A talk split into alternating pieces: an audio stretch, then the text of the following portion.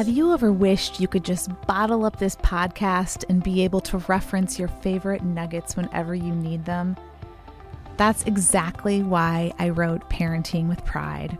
It's filled with all of the stories, tools, and wisdom of Just Breathe, plus so much more.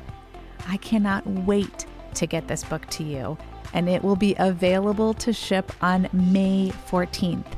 But you can pre order it now on your favorite online bookstore or click the link in the show notes. If you have a favorite independent bookstore nearby, ask them to order it.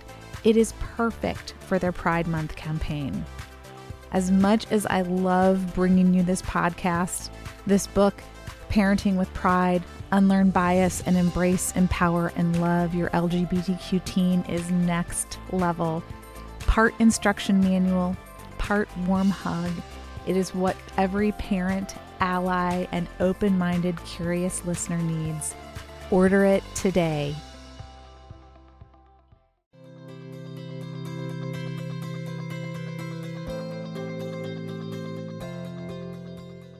Welcome back, my friends. I am so happy you are here. My hope for you is that you can take a breath and feel a sense of calm while you are here. The upcoming holiday season can add a few stressors to your plate for sure. It is one of my very favorite times of the year, but also one that has me begging for three days of downtime by December 26th. Does that sound familiar to anyone? One of the biggest concerns this time of year is coming out to relatives and handling those who are non affirming. November 29th's episode will walk you through tips and how to's. So make sure you are subscribed so that you get the episode as soon as it drops. My guest today is going to talk about a topic that we have not discussed yet, and it is well past time that we do. I want to give a trigger alert right now, though, for all who struggle with eating. I know this is a sensitive topic. One of the reasons I wanted Dr. Theresa Bussert on Just Breathe is because she has such a calming, non judgmental approach to disordered eating and eating disorders. But I also want you to have the opportunity to skip this episode if you aren't quite ready. I'm sending you a big hug right through this microphone and a gentle reminder that you are loved.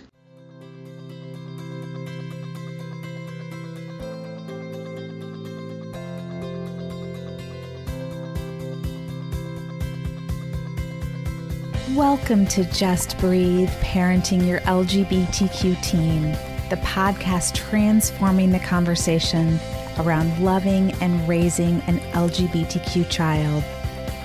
My name is Heather Hester, and I am so grateful you are here. I want you to take a deep breath and know that for the time we are together, you are in the safety of the Just Breathe nest. Whether today's show is an amazing guest, or me sharing stories, resources, strategies, or lessons I've learned along our journey. I want you to feel like we're just hanging out at a coffee shop having a cozy chat. Most of all, I want you to remember that wherever you are on this journey, right now, in this moment in time, you are not alone.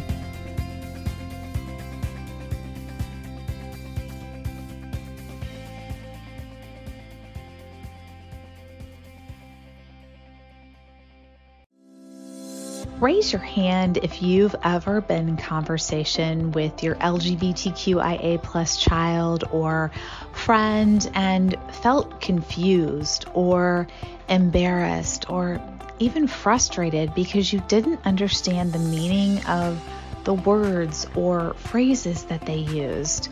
Come on, it's nothing to be ashamed of. My hand is raised. We've all been there which is why I created a guide for us called The Language of LGBTQIA. It's a 50 page book of comprehensive yet easy to digest explanations. Text breathe to 55444 to access this amazing book. That's B R E A T H E to 55444. 4444. Dr. Theresa, as her clients and patients know her, has been a therapist, coach, educator, and advocate for people who struggle with who they are beyond disordered eating.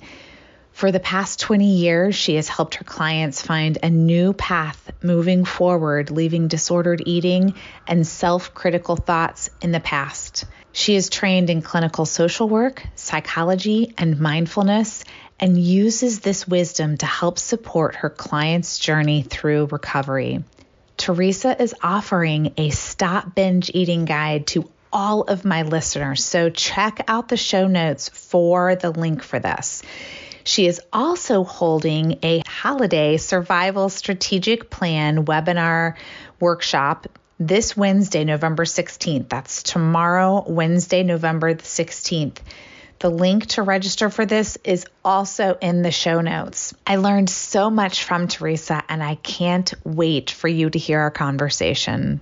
Okay, great. Well, Theresa, I am so, so glad to have you here on the show on Just Breathe to share just your vast knowledge. I'm so intrigued. Uh, when you reached out to me, it was really perfect timing because I think I had shared with you that I had a client who had just been asking about disordered eating and eating disorders. And so I would love to kind of start right there with you because I think that is um, something that's a little bit confusing for mm-hmm. those of us who are just kind of learning about it and um, just having that definition or those the the differences is is a great place to start and then we can go from there absolutely thank you so much for having me I'm very excited actually to be here and talk about some of uh, some of the things that um, that I see in the eating disorder community and in really all communities, but specifically with adolescents. So.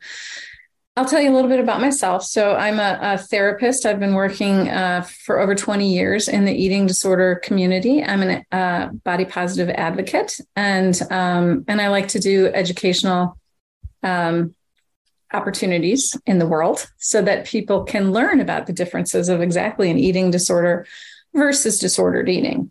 And if you think of it on, on a continuum, it's like a um, like a spectrum, eh, more of a continuum, I think, because it's all kind of interrelated. Disordered eating is about eating unhealthfully. So maybe that would be binging um, while watching a TV show or restricting because the holidays are coming up and we don't want, you know, we want to be able to eat those holiday meals. So we're restricting just to be able to do that. Or we're over exercising to accommodate for that. So that can be unhealthy and not necessarily serve our best self and growth. When it evolves to a place where it affects your functionality, your ability to be you in the world, whether it's work, school, family, friends, it becomes more of a disorder. And oftentimes we fuse our sense of self with the eating disorder behaviors. And that's when you're talking about an actual eating disorder. So I'm a big fan that anywhere along that continuum, you can get resources and support, therapy, you know, or programs if it gets to that place but that's really what you're talking about. So when I refer to eating disorders or disordered eating, to me, they're kind of somewhere along that continuum. And you can, you know, go back and forth on the continuum throughout life if that's part of the challenges for you. Okay, that's really helpful. Um, so, for someone who, let's say, um, struggles to eat um, or struggles to eat in front of other people, mm-hmm. um, or struggles with food choices and not necessarily based on um, you know, calories or you know, any any kind of nutrient, but just where does where does that fall, and what would be you know kind of advice for that that person? So, when you're thinking in terms of disordered eating on any level, I want you to think about thoughts, the way we see ourselves, the way we think about the food, the way we think about the event, those kinds of things. And then behaviors, restricting, binging, um, limiting our variety of what we'll eat. Mm-hmm. And then the action, like I feel the impulse to exercise because I'm going to go out to dinner with, you know, to a, to a big meal. So I'm going to over, I'm going to run five extra miles or something like that. Those three elements are what create an eating disorder and it also creates recovery. So when you're talking, when you're seeing someone doing behaviors, you know, calling them out on that isn't necessarily very ha- helpful. It's, I think we were talking a little earlier and the, the term food shaming came up, you know, and it's really like sh- the person is feeling the shame and the guilt because you're saying you're not eating and everyone else is eating and why aren't you doing that? And not necessarily i'm worried about you but it could be i'm worried about you. But it's focused on the food and not the person. And so the healing comes from focusing on the person. And the reason i say that is you know one of the things that we see in the eating disorder community is a lot of times it happens in adolescence where at least the client identifies that they've been having this struggle. They may have had thoughts previously, but it starts to become part of their sense of self and what they're doing. And the reason is the developmental task in adolescence really is, you know, who am I? Like, I'm going to go hang out with these people and figure out if I fit there. And if I don't fit there, I'm going to go hang out with these people and figure that out. Or both of those groups freak me out. So I'm just going to stay home and not like associate with anybody and get online and just live on the online world. So adolescence has so many complicated layers of figuring out who you are. And if you bring the element of um, external sense of identity, you know, mm-hmm. like like um, for example, like you're hanging out in gym class in the locker room and and everybody's talking about, you know, how they're not going to eat lunch because they're going to the dance and they want to look really good and things like that. And you want to be a part of that group, you start to take on those behaviors because you want to be included. And so if you and I both were hanging out in the locker room and we both decided as, you know, as a collaborative, we're both going to restrict so that we can go to the dance and look really great. Um, you know, and you may do that and not eat, you know, lunch for three days and think you you look great in your dress.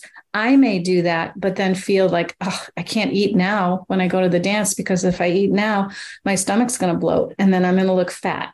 And so I'm not going to, I'm not going to have the the meal there. And then over the weekend, like, oh, well, you know, I got a lot of compliments. So I'm not going to eat this weekend. And then the eating disorder takes on a life of its own. So it's really about your sense of self, your sense of identity. Does that make sense? It does. Oh my goodness. Yes. And how quickly that's such a great um, visual for how quickly that can happen. Mm-hmm. And, and people often are predisposed to eating disorders, which is why you and I could have the same conversation and the same feelings, but I develop the eating disorder and you don't. So if you and I are friends, you'd be like, well, what is your problem? Why do you keep doing that? Because obviously you just have to eat and you're fine. But that's not my experience because now I'm fusing my worth mm-hmm. with how I look in that dress or who's coming to hang out with me or if I get invited to this party. And so healing from an eating disorder is often about um, diffusing that, separating, separating the element of who I am versus the eating disorder. We often personify it as Ed, you know, is that an Ed thought or is that a, you know, Theresa thought? And um, and then you start to create that sense of, well, maybe this isn't who I am. I wonder who I really am. And then you can put the behaviors aside and then you can start figuring out who you are. So that's a long answer to your question. I'm not sure if I actually answered no. it. you absolutely did. And I think that's so kind of just honing in on that last part. I mean, that is complicated for anyone to do, let alone an adolescent, because just thinking about I mean, if you had that just in a vacuum, let's figure out who you are. Like that's that's what adolescents are doing, right? Like that's a base layer of like the hundred layers, right? Of of things that are going on in adolescence. Absolutely. And and that is, I mean, that's tough. That's, that's tough without any external, without any, you know, predisposition predisposition to anything else, right? So um, it is easy to see how that can so quickly become intertwined mm-hmm. and how that could easily be like uh, well i'm just going to kind of grab onto this because this feels easier this feels better than trying to figure out who i am and, and in you know very organic sense or just in a you know without all these other because it's kind of a maladaptive one, but it's a coping technique, right? Well, it is definitely a strategy of figuring out, you know, who you are because now you have a community and people are concerned about you, but you get compliments initially, let's say, if you're restricting and your body's changing. Um, but when it takes on a life of its own, you lose those relationships because you have to live your life in service of your eating disorder. And um, and it affects your health obviously because you're still physically developing in adolescence so that could be lifelong problems mm-hmm. so that's why when we look at like the behaviors and the thoughts there are interventions when we get to the eating disorder part of it of the continuum where interventions sometimes have to take place without without the um, full commitment of the individual because they don't see that challenge. They just see that this is working for me. And if you ask me to stop doing these things, I don't know who I am without that. So, and that's a very scary concept. Like, who are we? Um, and that's independent of the world we live in and all the images that that the young people are getting exposed to and the societal norms or expectations filters on online and things like that. So they live in that world and and get images all the time that right. are um, creating their sense of reality. And in normal adolescence, you're out trying to figure that out anyway. Like you see somebody that you think is cool and you're mimicking them. And that's just part of figuring out where you are right. in life. But when your algorithms are focused entirely on uh, losing weight, body image, things like that. That's the world that you live in. It's really hard to break break free from that until you start to get a sense of I am not my eating disorder. And so that's a big part of, in my opinion, recovery. Is like wherever you are in life dealing with this stuff, you got to figure out that this has served me very well at mm-hmm. some stage of my life. It no longer serves my authentic self, my higher person. And uh, and that's a challenge, I think, for a lot of us in a lot of ways. It absolutely is. It absolutely is. And that whole piece of, um, if you're able to stay connected to yourself, mm-hmm. then you're able to kind of create that separation.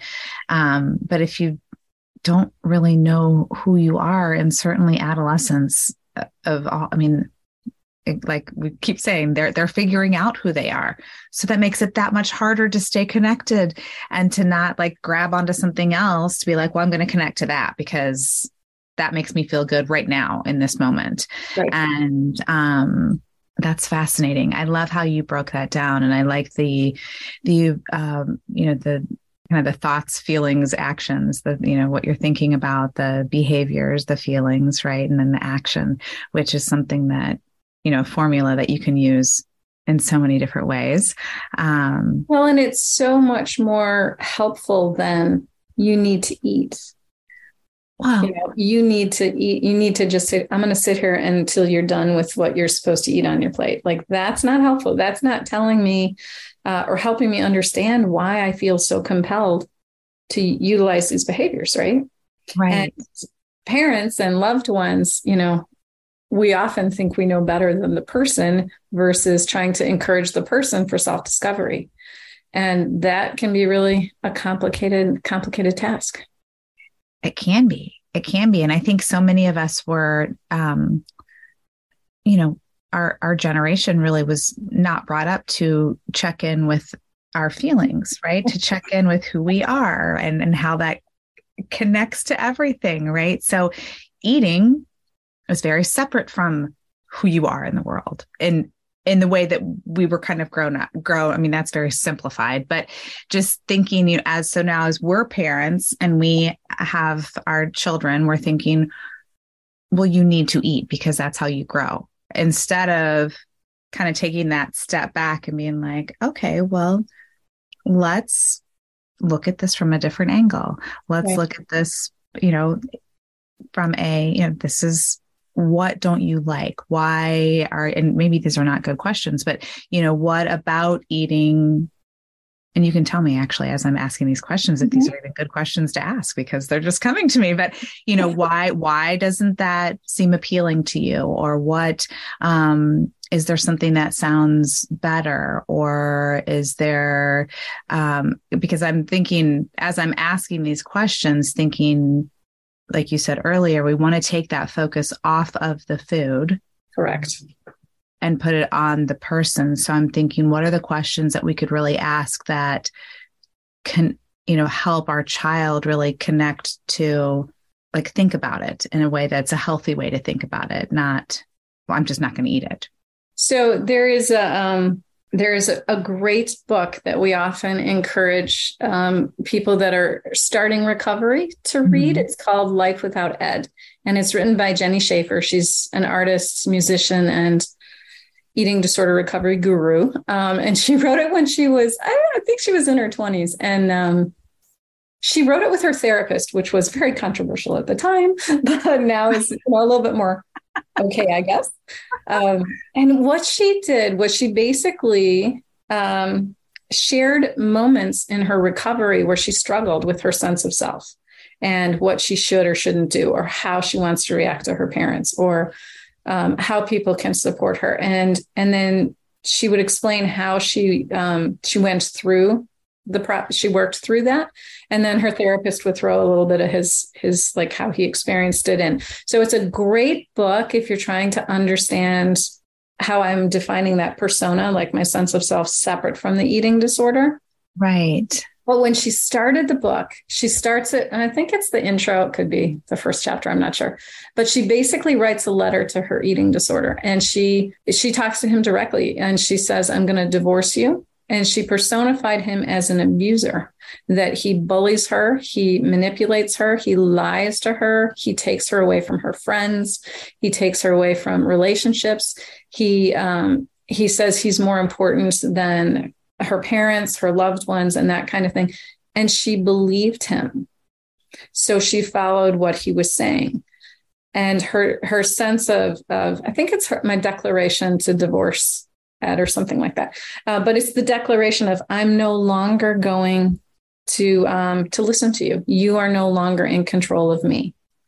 And that is the first step in getting a sense of I know I'm doing these behaviors and I'm thinking these thoughts, and maybe they're not actually really helpful and they're probably bad for me, and maybe they're not serving me the way they did when I started this. But I'm going to start separated from, I'm going to start to, to break free from that.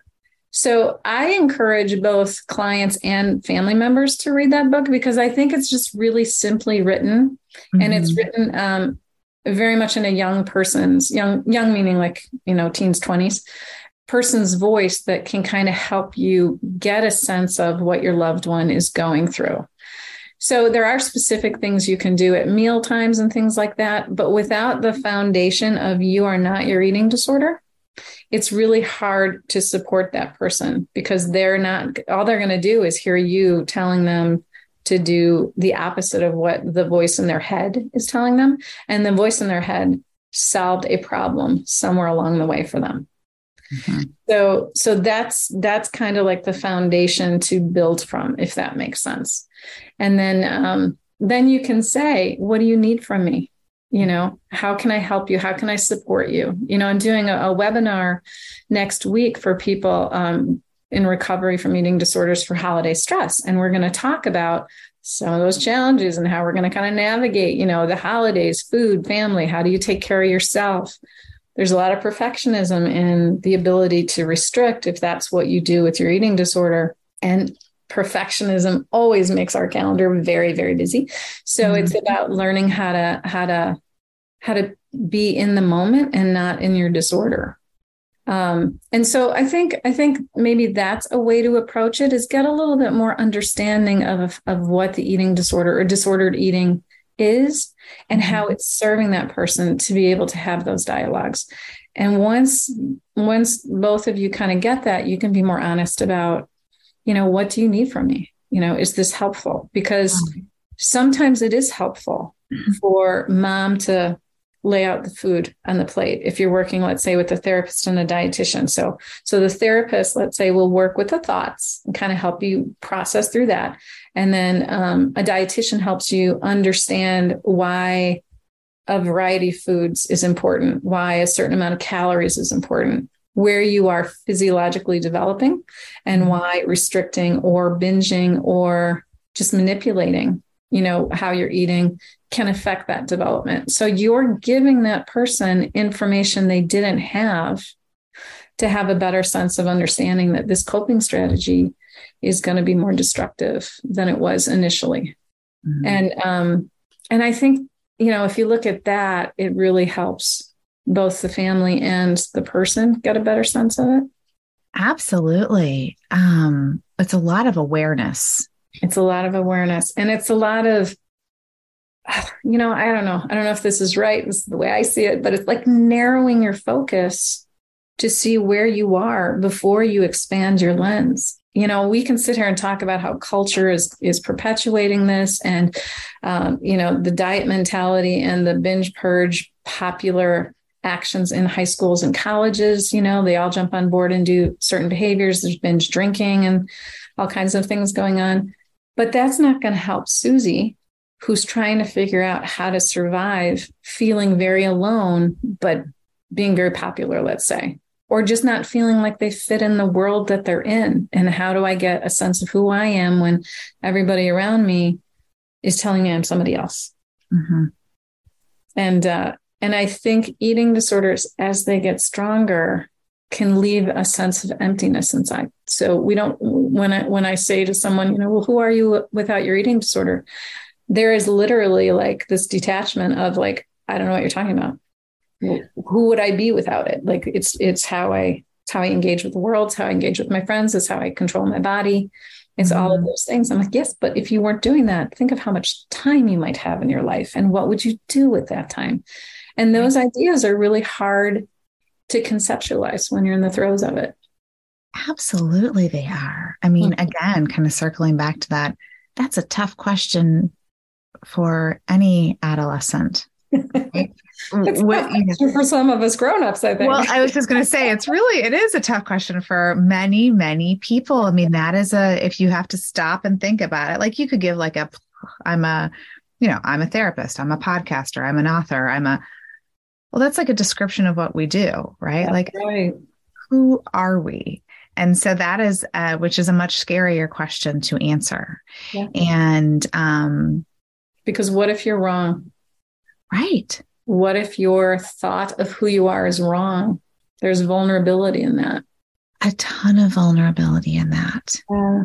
And so, I mean, again, that's scary for a grown adult. So, you know, just thinking about, you know, as we think, all think about our kids, right? As we're mm-hmm. thinking about this question, holy cow, that, that's, that is but i think too like the gift of this conversation and and of this awareness is that we can then pass this on to our kids creating a very safe space for them to be vulnerable and right. to to really explore that in a way that you know they maybe wouldn't have been able to before or, or we weren't able to before or you know whatever the case is. Um and that can open up conversations for you know so many different things right? so many so many. I mean i'm sitting here thinking as we're talking i mean the parallels of you know supporting a child who has an eating disorder or disordered eating and supporting a child who is in the process of coming out. Mm. It's very similar mm-hmm. right? I mean there's on the part of the parent there's so much the need for awareness and understanding. And and it's nothing that you're like well you you're you're doing this wrong. It's those are things that we just don't inherently know right? That's not built into our our knowledge base. So these this is information that we have to actively seek and understand so that we can be aware so that we can create this safe space right, right. and so um I'm I'm really I think these these parallels are just this is kind of fascinating for me, and it also um, I think this is a good little a little segue into you know you and I were talking about um, this is a very common struggle with LGBTQ youth and you know, young adults. Um, and so, you know, I'd love to talk about that a little bit and why, you know, it's almost disproportionately so, and um, and why that might be, um, and if there are, you know, kind of specific things that either lead to that or that can be done to support. So, the National Eating Disorder Association, NEDA, and the Trevor Trevor Foundation. I think it's Trevor Foundation. Project. Project, thank you. Mm-hmm. Um, both did studies on eating disorders um, in in the community and found out that 54%, 54% of youths within the community from I think 13 to 23 is what I'm thinking, somewhere in there, identify as having disordered eating or an eating disorder. And that is astronomically high. And that is vastly different than when we're talking about the diet culture. So, you know, you can say, well, in America, everybody has an eating disorder because we're all hyper focused on body image and what we're eating and not eating and things like that. But a lot of that is diet culture and not necessarily my sense of self is related to how I eat and how I see my body or how I see my gender or any of those kinds of things. That's all intertwined with some of the challenges that that the the youth are going through. So, and another statistic I wrote down because I thought this was fascinating. So, um, I don't remember where this came from because I didn't write it down. Shame on shame on the researcher in me. Five percent of males uh, in in the United States identify, I think, as gay. Was the statistic I saw, and of that five percent, forty two percent identify. Oh, 40, let me see what I wrote here. Of the eating disorder males that come into treatment, I apologize. Of the eating disorder males that come into treatment, 42 mm-hmm. of them, 42% of them identify as gay. So wow. 5% of the United States males identify as gay. But within the eating disorder community, the people that seek treatment, which is not always a very high percentage, right. 42% of them identify as gay. So they are struggling at such a, a high level and utilizing this coping strategy, which again, if we think of it in terms of my sense of self, isn't that a big part of coming out? Like, how do I do that? Is this okay? Will you still love me? Will I have a place? Will I get more bullied? Do I want anyone to know this is happening? Mm-hmm. Is this just a phase? Am I wrong? So all the questions that you go through can be um, put on the back burner, let's say, if your health is compromised because you have a full blown eating disorder. So now we have an identity that we have to address. That's the priority. We don't necessarily have to deal with the other crises or stressors in our life because this takes priority. Then we stabilize the eating disorder and we're back to that sense of who we are. So those parallels, I think, are exasperated because of the challenges of um, of who we are and and how whether it's okay to be who we are, who we see ourselves, and and if I see myself this way, what does that mean? Because I'm I'm, I'm grown up in a in a family that doesn't believe any of this is real, or it's a phase, or we're not going to talk about it until you get over it.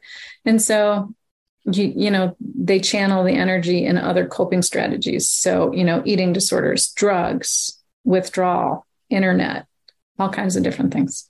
Instead of being resourced into a community that will allow them to explore who they are that will allow them to try on different hats which is really a healthy way of going through adolescence right? We're like i'm going to be a burnout this week and I'm gonna do they still say that? I'm gonna be I'm gonna be a popular person, I'm gonna be a musician, you know, but you try those on to figure out who you are. And if you're not allowed to do that, then you're gonna figure out another way of moving through that developmental task. Mm-hmm. So I, am I'm, I'm a little lost because I'm chatty here today, but um, but I think if you think in terms of how can I help my loved one figure out who they are and where they they they're going to fit in the world, how do I help create that for them? Then you're really addressing the core issue in mm-hmm. addition mm-hmm. to stabilizing. I'm going to tell you a really quick completely unrelated story that of my own life. So um, but it kind of it kind of overlaps with this. So I adopted my son from Ethiopia when he was 10 months old. Um, and he was very, very sick, very, very uh, malnourished and very sick. So he came here and, and got all kinds of, of treatments, but really it was nutrition and antibiotics, but it was a year's worth of them. Um, and then he stabilized and became this, you know, amazing child. And as he grew up, I had a sense that he'd have some challenges because of his early his early days. You know, there were several times when he almost didn't make it in Ethiopia. Um, he grew up in like a tribal community, so it was very different from where I am. And uh, and then as he grew up and went into school, we found out that he he falls under the autism spectrum and he's got you know a little bit attention deficit sprinkled in for for fun and, exactly. um, right so and um and i got such interesting reactions from my community how are you going to do this? I'm a i'm a single parent. I adopted him as a single parent. So how are you going to handle this? How are you going to be able to do these things? And i and i just I found that so curious because my initial thought was, well, okay, I'm going to create a world that makes sense to him so he can be the best version of him. I don't know what that world looks like. I have no idea because I've never been in the special needs community outside of like a therapeutic help a family get resources. Right. Um, and so I figure it out as I go. We kind of wing it. Sometimes we're awkward about it, and sometimes we're great, and sometimes we have to set boundaries and do things in different places because it's better for him and us. Um, but I figure that out as I go. So I think it's the same it's the same dynamic. You, you don't get to choose what your your children are faced with in life, but you can teach them that there are communities, there's resources. You know, my mm-hmm. son is never going to play a sport, but he can do Special Olympics and be a rock star in his community and happy and get all of those things that he needs in the right environment, the right community. But if I don't let him do that and I just try and make him fit and get through school and use the resources the school gives me, he won't evolve to his best self. Um, he'll evolve to the best he can be within what society tells him he should be. Right. So, tangents. Um, okay. no, not at all. I think that is such a perfect story mm. because um, I mean, for so many reasons. First of all, bravo and oh my gosh. Um, and your son is so lucky to have you. Um, he's amazing. And just having that, I think you, you know, a bunch of things that you touched on that are so important, but having that sense of, um, and I think this is a little bit of like tapping into our intuition instead of like paying attention to what those around us are saying or society is saying but tapping into our our knowledge right? Like our internal strength and being like okay i've got this. We can figure this out. It's going to be messy. Right. Because life is. We can figure this out right? There's yes. Eh, there's always a solution. There are always choices.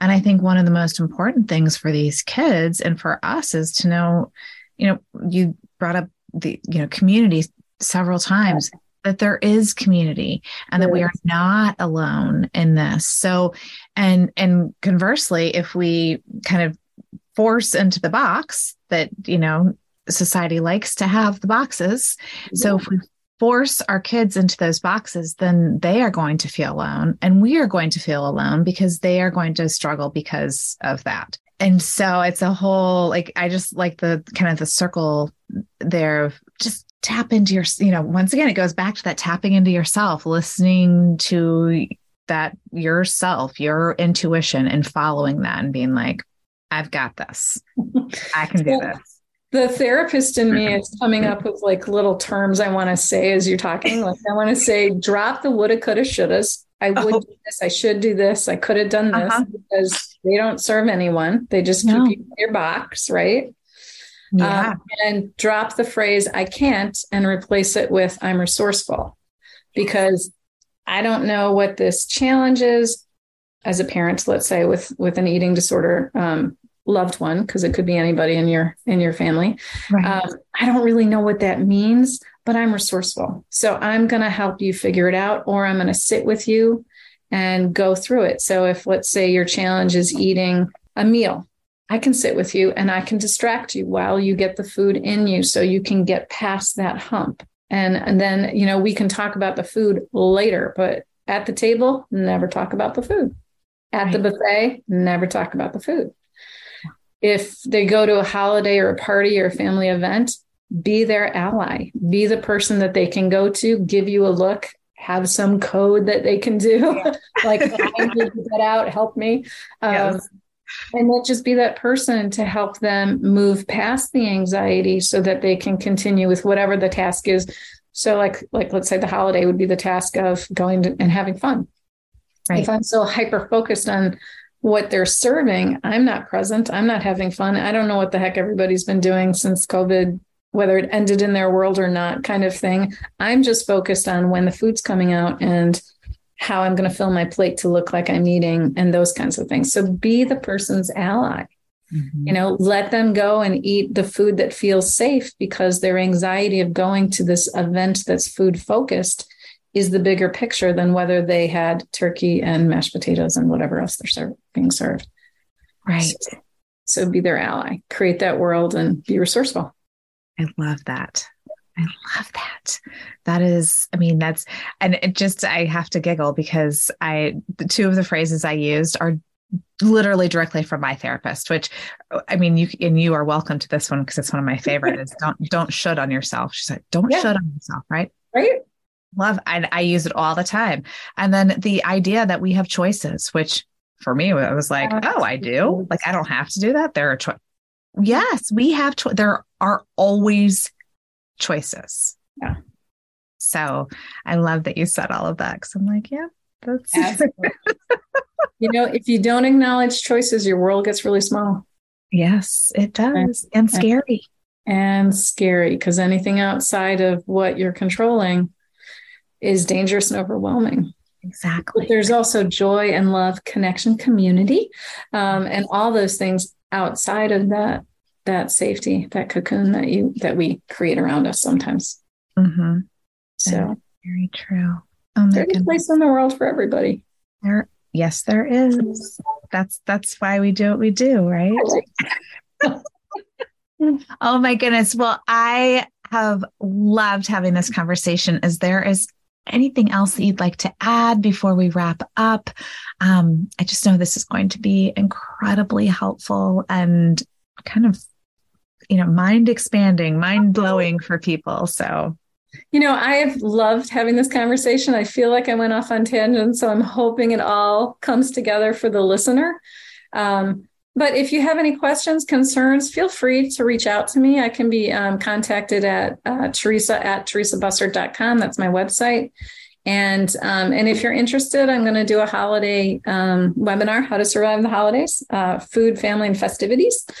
And that'll be next week, and um, and maybe we'll do another one further down uh, as we get closer to December. But um, but yeah, I mean, I think those things. I also have a guide if anyone's interested. I think you you'll share with them as well. It's um, on binge eating. That was my my doctoral project was binge eating and mindfulness. So um, we created a little a little guide to help people with that. But uh, but I've loved this conversation, and I just want anyone who anything that we talked about that resonates with them, please know you're not alone. There are resources, there are communities out there. I'm going to say really quickly because I should have intertwined this, but NEDA, National Eating Disorder Association, is a phenomenal resource. ANAD is a resource for if you want to look for a local support group. They run um, support groups. Um, and then there's just several other things that are out there if you're specific to struggling with anorexia, bulimia, uh, binge eating, or um, any other level of disor- disordered eating. So those things are out there as well. And uh, and just remember, it's about thoughts, it's about behaviors, and it's about actions. And what we do when we're in it is serving us or has served us so we don't villainize it. We just try to recognize that it's no longer serving us and we want to come back to our sense of self. That is awesome. There's literally nothing I can add to that other than I am going to link all of this in the show notes. so if any of these things you know resonated please know that this is in the show notes and you will be able to click through um, right from there and i'm going to link some of these things on my website as well so Great. this will be a standing um, resource you know, standing resources there um, and I know you said next week, but I want to give the actual date because this is going to post next week. So okay. it will be um, November 16th, correct? Is 16th at uh, 10 a.m. Central Time. Okay. And uh, yeah, we can just Wonderful. reach out. We'll send the Zoom link and go from there. Okay. Yes, I will have that connected, but I just wanted to clarify that because yes. I didn't want um, just as people are listening to know exactly the date and the time. So, so much. You are very welcome. Keep thank doing you. what you're doing, Heather. Keep doing what you're doing. Thank you. Thank you. Thank you. All right. Take care. And now it's time for your parenting LGBTQ and A. So today is day 14 of my Magic Mind Challenge. And again, I'm honestly really pleasantly surprised. It has been a lovely addition to my morning routine, and it has allowed me to increase my water intake because I'm not craving that caffeine pickup like I was before. So I think it's a total win win. I also have to say that even though the lingering fatigue from my run in with COVID has been super annoying, I also feel like this magic little shot has helped with the focus factor, even while my body has been recovering. So here is my verdict of Magic Mind at the end of my 14 days. Each day, my energy levels and my ability to stay in my productive zone have gotten a little bit longer. And when I'm craving the taste and the warmth of coffee, I can go full decaf because I don't need that added boost in the afternoon. The really great news is that you can still take advantage of 20% off your entire purchase using the code BREATHE14. That's B R E A T H E 1 4. This is good until the end of November, November 30th. So please jump on there, take advantage, and try this out. All of these details are in the show notes and on social media. And remember to tag 14 Days of Magic to help save the Amazon. This episode's LGBTQ&A touches on the very popular question, who gets to tell who and when? As I mentioned at the beginning of the episode, November 29th's episode will go in depth on this. But with American Thanksgiving falling next week, I thought I'd give a few quick one. This is a fabulous opportunity to connect with your child and work to get on the same page. If you have one driving thought, let it be this. This is their story, your child's story.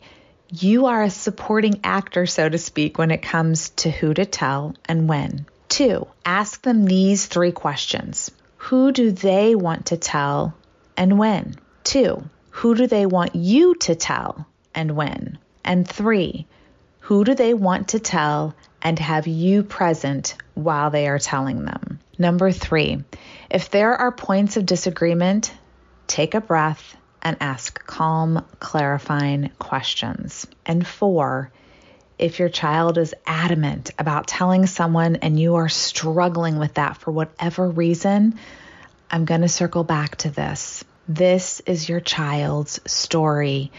Your job is to support and protect your child, not shield others' feelings. Your child needs to know that you have their back no matter what. Work out your stuff on your own time and let others work out theirs. And that's it. No need to make it difficult. You have enough on your plate right now.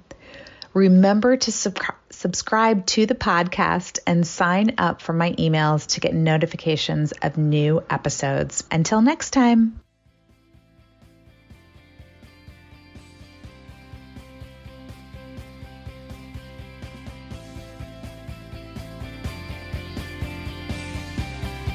Thanks so much for joining me today. If you enjoyed today's episode, I would be so grateful for a rating or a review. Click on the link in the show notes or go to my website, chrysalismama.com, to stay up to date on my latest resources as well as to learn how you can work with me. Please share this podcast with anyone who needs to know that they are not alone and remember to just breathe. Until next time.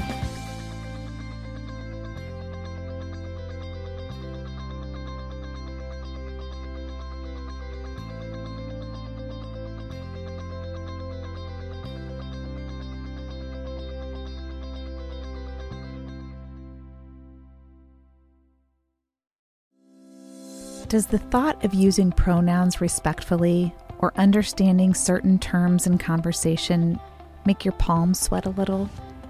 No one likes that deer in headlights moment. So many of you have emailed me with questions on this topic, so I thought I'd put together a free guide so you can have all of this info just a click away. Pronouns Made Easy covers pronouns, of course but also includes information on some of the most common confusing words and concepts, as well as a list of timely resources.